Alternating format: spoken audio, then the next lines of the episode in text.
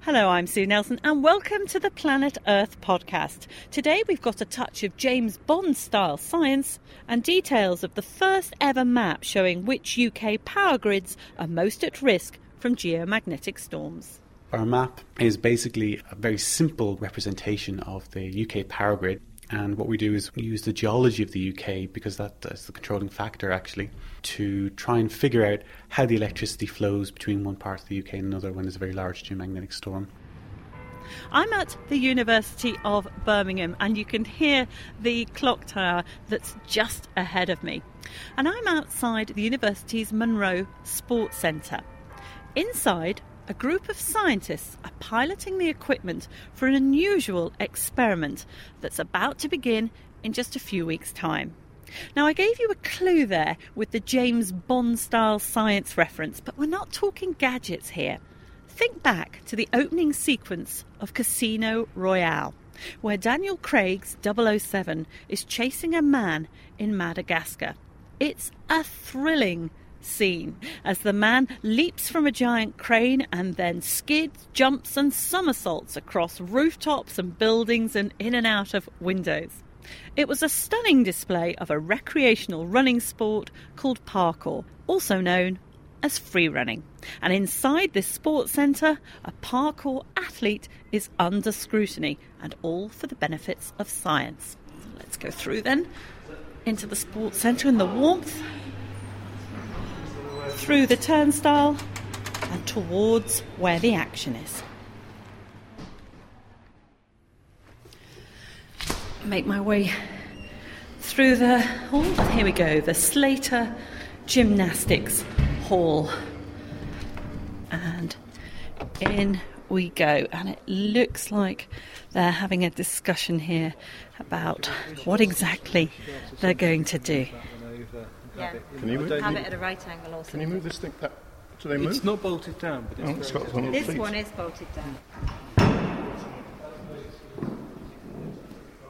Dr. Susannah Thorpe from the university's biomechanics lab at the School of Biosciences is one of the team doing this research. So, Susannah, I think we better begin by basically saying what are we doing here in a gymnasium with a parkour athlete? We are trying to understand the locomotion of one of our closest living relatives, which is the orangutan, and also the locomotion of all of the apes and the common ancestor of humans and the other apes. And in that area, we have had a big problem traditionally in that we know a lot about how they move around the forest. I've been out to the forest and, and spent a year recording the different types of locomotion they use, but we have no idea about the energetic cost of how they move around the forest and the solutions that they find to problems um, of moving around the canopy. And what we're doing here is using the parkour athletes as an analogy for a large bodied ape moving around a complex environment. Um, we're getting them to move around an assault course that we've made that they've never seen before, and we're going to record their energetic expenditure while they're doing it. It is quite an assault course, uh, uh, too. We're right beside here a lovely sort of reminds me of my school days sort of vault wooden vault there. We've got some beams over in one corner a trampoline at ground level in another corner some asymmetric bars some rings parallel bars. I mean this is sort of perfect for you really isn't it? This is absolutely perfect because there are lots of surfaces that the parkour athletes will be familiar with outside in, in their normal world, but inside in our little locomotor assault course world, there are different supports that they will never have seen and supports that we can make behave in a way that they wouldn't expect. So, for example, we have springboards that you would expect to bounce underneath their weight, and if we put solid chocks underneath them, they're going to behave in a solid way. which is probably what these athletes are used to because they're more likely to be doing their feats and stunts on concrete. Let's face it, not a sort of nice, softly sprung, gymnastic tailored floor. That's quite true, yes. So, the reason why we're doing this study is that orangutans and the other great apes move around the, the canopy of tropical forest, and the branches there are very flexible underneath their weight because the animal is so large. So, flexibility or compliance is a really important problem for large bodied apes in the canopy. And here we have lots of supports that we can make behave like branches in the forest. We can set up the assault course so that it's very complicated, as moving around a forest canopy would be, and we can confound how the supports behave. So we can have supports that appear to be stiff that we make compliant, and supports that are quite compliant that we actually make to behave in a stiff way. And that mimics the challenge that a, a large bodied ape would face moving around the canopy when they have to look ahead of them and judge how the supports available to them are going to behave without being able to test them. The way I would do it to get the best swing is I'd jump up and backwards, reach one arm up, swing to the other side, and as I get to the end point, swing that one arm back down. And then land. Okay, and then land. Okay. Wow. Now, the athlete that's helping the scientists here is Brendan Riley from EMP Parkour. Brendan, how difficult is it to do? Because the professionals, including yourself, they make it look very, very easy, and I suspect it's not. when you see them in the movies jumping from a crane to a rooftop, it's obviously not where you start. We start on the ground.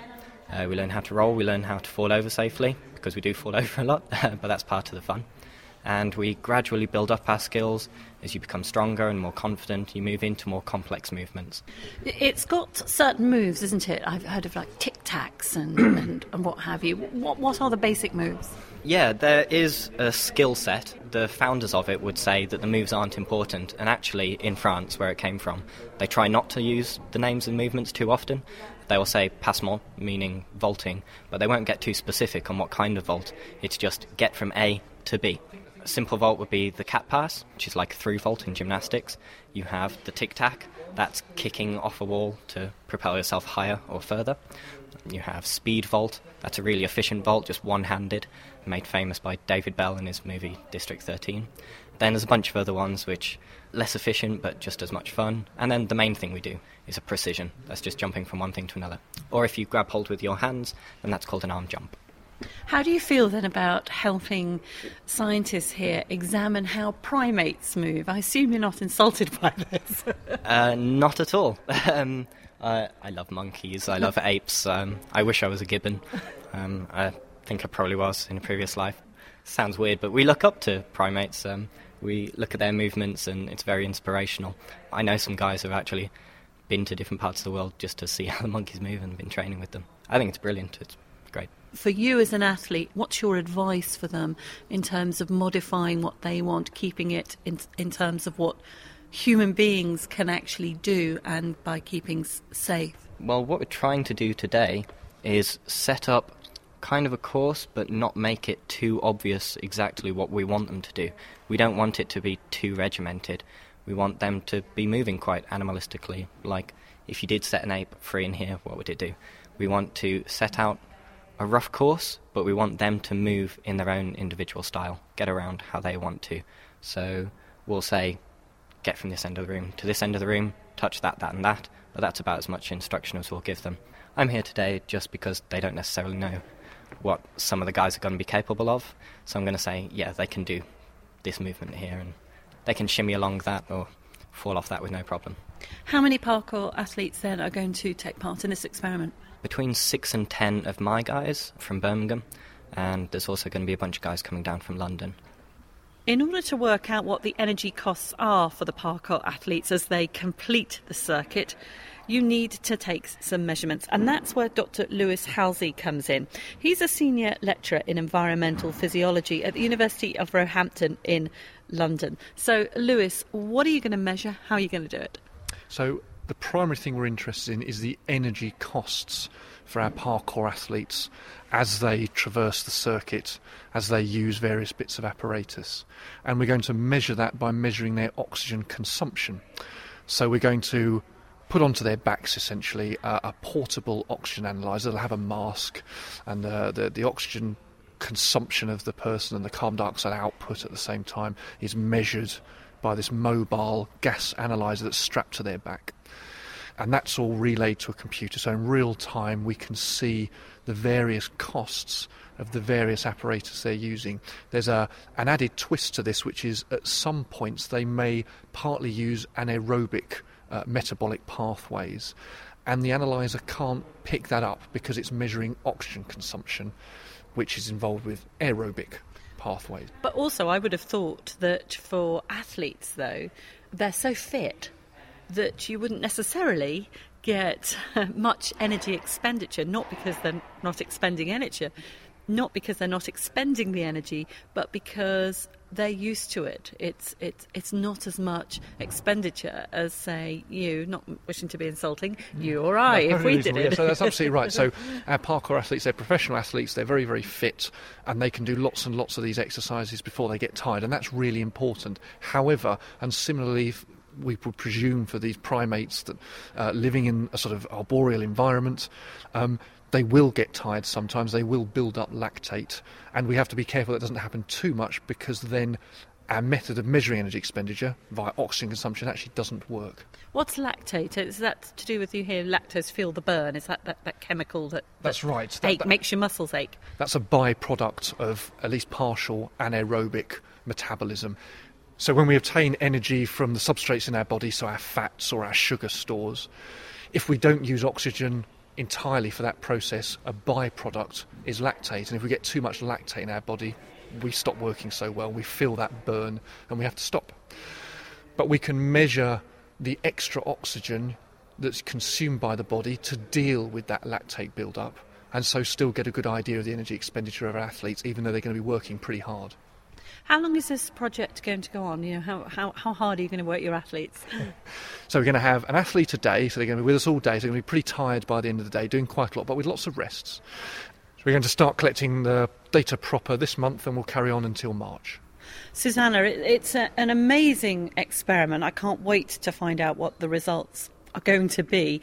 But there's quite an important reason, isn't there, for actually doing this project? It's important for lots of different reasons. One, from the perspective of understanding human evolution and the challenge that the common ancestor of all of the great apes would face, and also our ancestors would face when they were partly arboreal and partly moving bipedally on the ground. And secondly, from a conservation or an ecological perspective, if we understand a lot more about the challenges that orangutans face in the canopy, and the solutions that they find to solve them and the energetic cost of doing so, then we can better construct conservation strategies for them. And they are they have of course been predicted to be extinct within 10 years uh, in the wild if we don't do something about it. So finding the most effective way to structure a habitat or picking the most effective habitat for them for rehabilitants is a good way to help contribute towards their conservation. Susannah Thorpe and Lewis Halsey and parkour athlete Brendan Riley, thank you all very much indeed. And I've been taking a few photographs as they've been walking around and setting up and thinking about how the course is going to go, and you can see those pictures on our Facebook page. We'll also keep you informed of how the project gets on in the future, and don't forget you can follow the latest news from all of the natural world on Planet Earth Online. Scientists recently produced the first ever map of the UK that shows which regions of the power grid are most at risk during geomagnetic or solar storms. If eruptions from the sun are large enough, these storms can disrupt satellites, communications, and power supplies. Kieran Beggan from the British Geological Survey helped produce and analyse the data for the map, and he began by explaining exactly what causes these storms. The sun can often erupt very large amounts of gas and magnetic fields known as coronal mass ejections. These are known as solar storms. And if they cross space and they hit the Earth's magnetic field, then uh, they interact together and they um, uh, basically load up the Earth's magnetic field with energy. And that energy flows down from space to the upper atmosphere, say maybe 100 kilometres up above our heads, and causes the gas there to glow slightly. And that's actually what gives the aurora that you occasionally see in the UK. Auroras are considered something that, particularly if you don't necessarily live in the north of Scotland, an extremely beautiful and rare thing to actually see. But these can be dangerous as well. Yes, aurora coincide with large scale changes in the magnetic field, and magnetic field changes can induce electrical currents into the ground. These are normally very small, but when you get very large aurora, then the electric fields can be uh, larger. And the electric fields or currents tend to flow through the rocks in the ground, but if they become large enough, they can then flow through into the power system through the transformers which are connected into the ground. Approximately how many of these power station transformers are there around the UK? There's approximately 600 at the moment, and they stretch all the way from the very north of Scotland all the way down to the south coast of England. There have been occasions around the world, famously one in, in Quebec, where these produce more than just a brief power outage, don't they? Yes, so the very famous incident occurred in Quebec in 1989, where the uh, a very large geomagnetic storm, the largest one in that decade, caused a transformer to trip in Quebec, and then there was a chain reaction event all the way down the east coast of the US. And a similar incident occurred in Sweden in 2003, and that was again a geomagnetic storm triggered a collapse in a transformer, which then caused all the electricity in the country to fail. So, how likely is that to happen in the UK? Is it a real possibility?